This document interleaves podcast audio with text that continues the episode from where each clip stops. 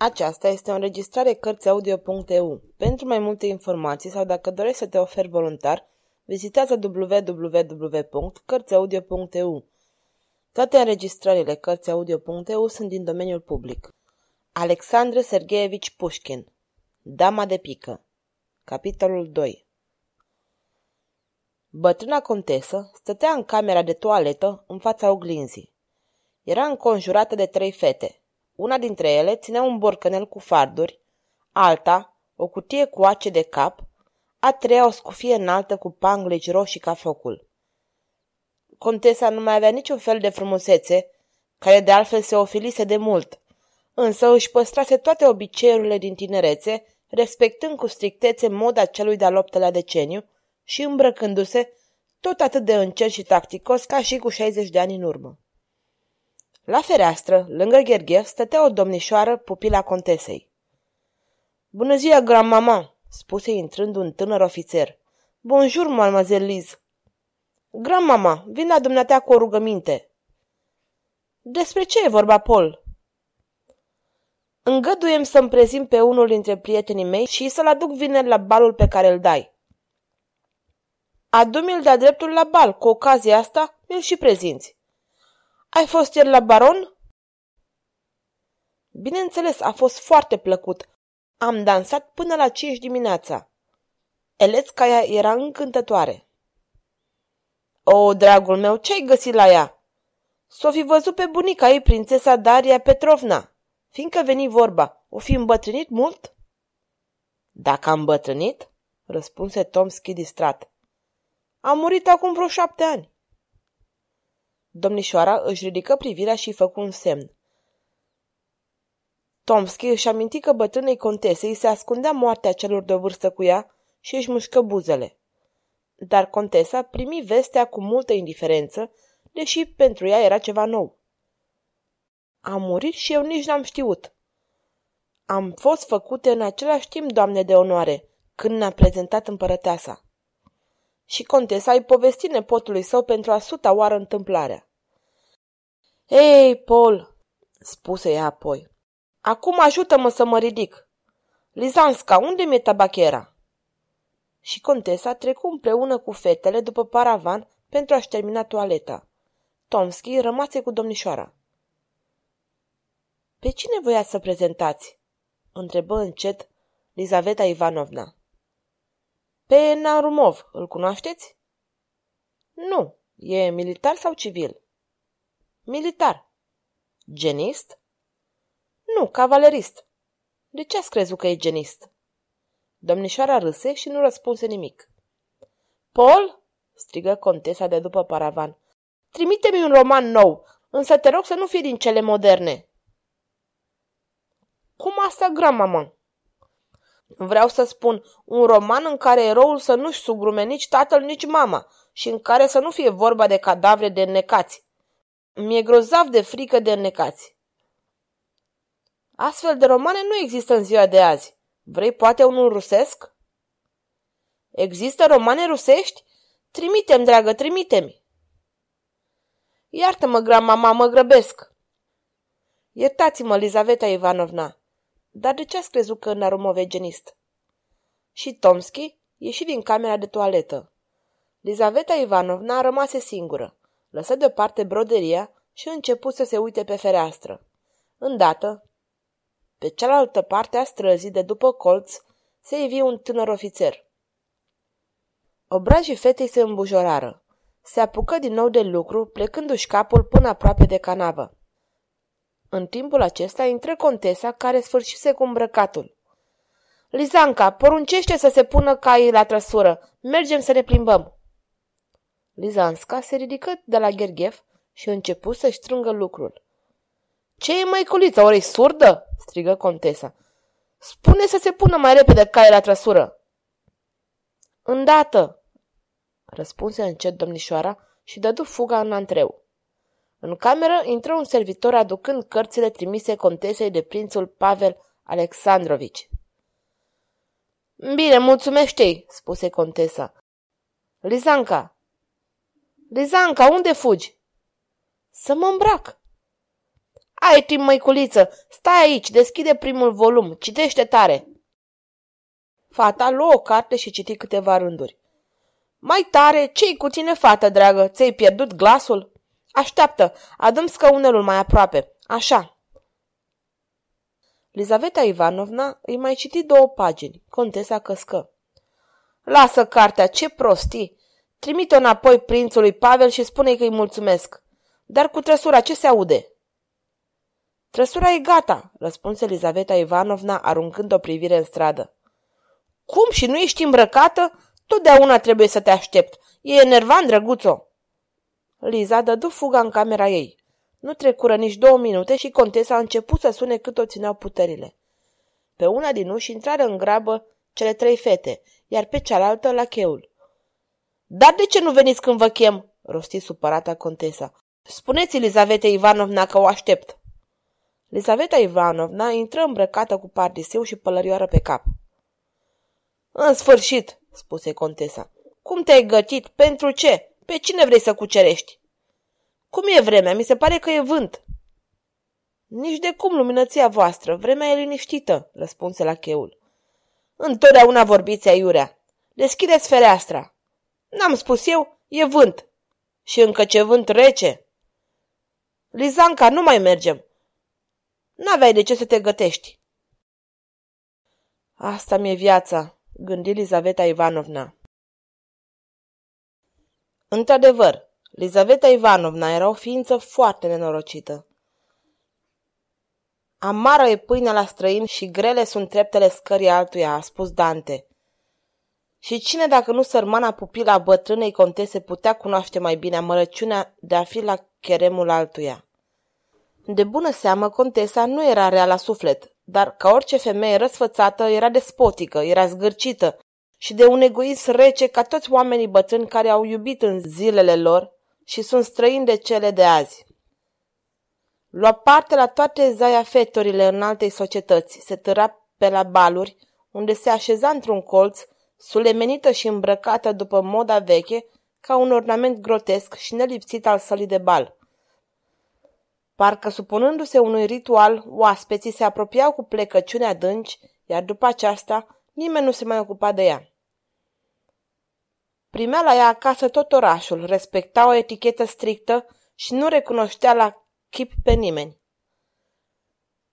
Numeroasa servitorime, îmbuibată și încărunțită în antreuri și în camerele slujnicelor, făcea ce o tăia capul și o fura care mai de care pe această bătrână cu un picior în groapă.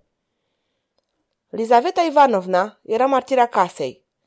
Ea turna ceaiul și primea observațiile pentru zahărul consumat în plus. Citea romane cu glas tare și era vinovată de toate greșelile autorului. O însoțea pe contesa la plimbare și era răspunzătoare de starea timpului și a caldarâmului. Avea fixată o leafă care nu-i se plătea niciodată în întregime. Asta nu o împiedica pe contesă să-i pretindă să fie îmbrăcată la fel cu toată lumea, mai bine zis, ca foarte puțini. În lume juca rolul cel mai șters. Toți o cunoșteau, dar nimeni nu o observa. La baluri nu dansa decât atunci când nu era cine să facă vizaviul, iar doamnele o luau de braț ori de câte ori trebuiau să se ducă la toaletă, să-i aranjeze câte ceva la găteli. Era mândră, suferea mult din cauza situației ei și se uita împrejur, așteptându-l plină de nerăbdare pe acela care avea să o izbăvească. Dar tinerii calculați și înfumurarea lor flușturaltică nu o socoteau demnă de atenția lor, cu toate că era de o sută de ori mai drăguță decât candidatele la mărătiși îngânfate și reci, în jurul cărora roiau. De câte ori nu părăsea încetișor salonul luxos și plictisitor și se ducea să plângă în cămăruța ei sărăcăcioasă, unde se aflau niște paravane tapetate, un scrin, o oglinjoară și un pat vopsit, și unde ardea slab o lumânare deseu într-un sfeșnic de aramă. Odată, asta s-a întâmplat la două zile după seara descrisă la începutul acestei povestiri și cu o săptămână înaintea scenei la care ne-am oprit, odată Lizaveta Ivanovna, așezată la fereastră cu ghergheful și privind din întâmplare pe stradă, zări un tânăr genist, stând nemișcat cu ochii țintă la fereastra ei. Ea lăsă capul jos și își văzu mai departe de lucru. Când se uită iar în stradă, peste cinci minute, tânărul ofițer se găsea în același loc. Neavând obiceiul să cocheteze cu ofițerii care treceau pe stradă, ea nu se mai uita la fereastră și cu su aproape două ore fără să-și ridice capul. Se servi prânzul. Ea se ridică, începu să-i strângă ghergheful, uitându-se iar pe stradă din întâmplare. Îl văzu din nou pe ofițer. Lucrul îi se păru destul de ciudat. După masă, veni iar la fereastră, stăpânită de neliniște, dar ofițerul nu mai era acolo. Și ea îl uită. Cam la două zile după aceea, când ieși cu conteza să se plimbe cu trăsura, îl văzu din nou. Era chiar lângă intrare și și ascundea fața în gulerul de biber. Pe sub chipiu nu-i se vedeau decât ochii negri scânteiători. Lizaveta Ivanovna se sperie fără să știe de ce și, cuprinsă de o tulburare nelămurită, se urcă în trăsură. Cum se apropie de casă, alergă la fereastră și văzu că ofițerul se afla în același loc, cu ochii ațintiți asupra ei. Ea se îndepărtă chinuită de curiozitate și tulburată de un sentiment cu totul nou. De atunci n-a trecut nicio zi fără ca tânărul să nu apară la o anumită oră sub fereastra casei lor. Între el și ea se stabilire un fel de raporturi fără grai. Cum se așeza la locul ei, la lucru, îi simțea apropierea, își ridica ochii și se uita la el tot mai lung și mai lung în fiecare zi. Tânărul părea fi recunoscător pentru asta. Ori de câte ori li se întâlneau privirile, ochii ei ageri, tinerești, deosebea o roșeață vie care acoperea obrajii palizi. Peste o săptămână ea îi zâmbi.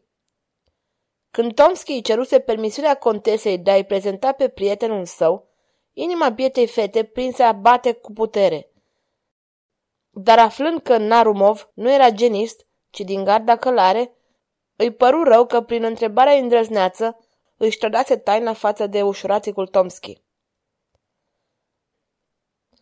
Herman era fiul unui neamț justificat care îi lăsase un mic capital. Fiind ferm convins de necesitatea de a-și consolida independența, el nu se atingea nici măcar de dobânzi și trăia numai din soldă, nepermițându-și nici cea mai mică distracție. În general, era ascuns și ambițios și camarazii lui aveau rar prilejul să-și bată joc de exageratul lui spirit de economie. Avea pasiuni puternice și o imaginație înflăcărată, dar tăria lui de caracter îl salvase de la obișnuitele rătăciri ale tinereții.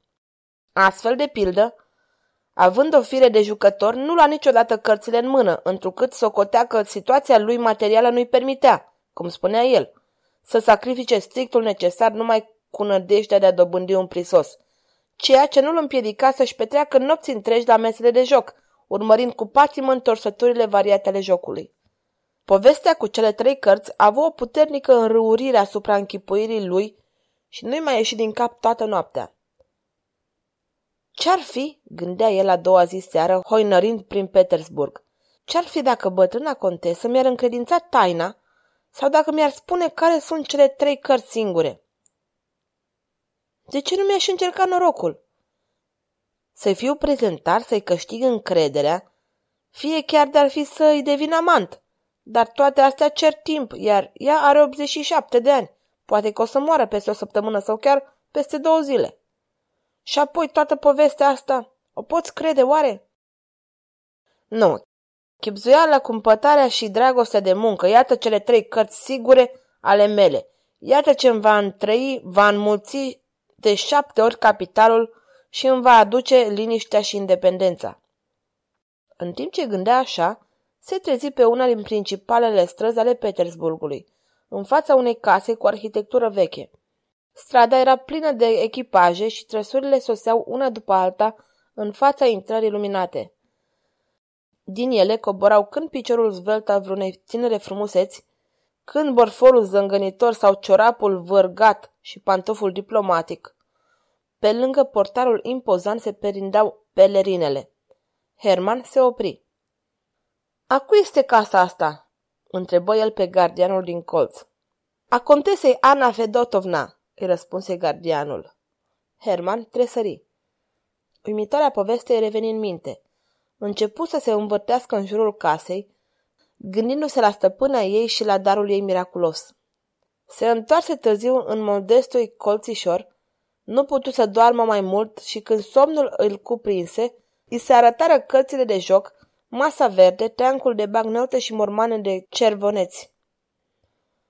Părea că pune carte după carte, dubla hotărât miza și câștiga într-una, adăugă grămezi de aur și văra bagnotele în buzunar.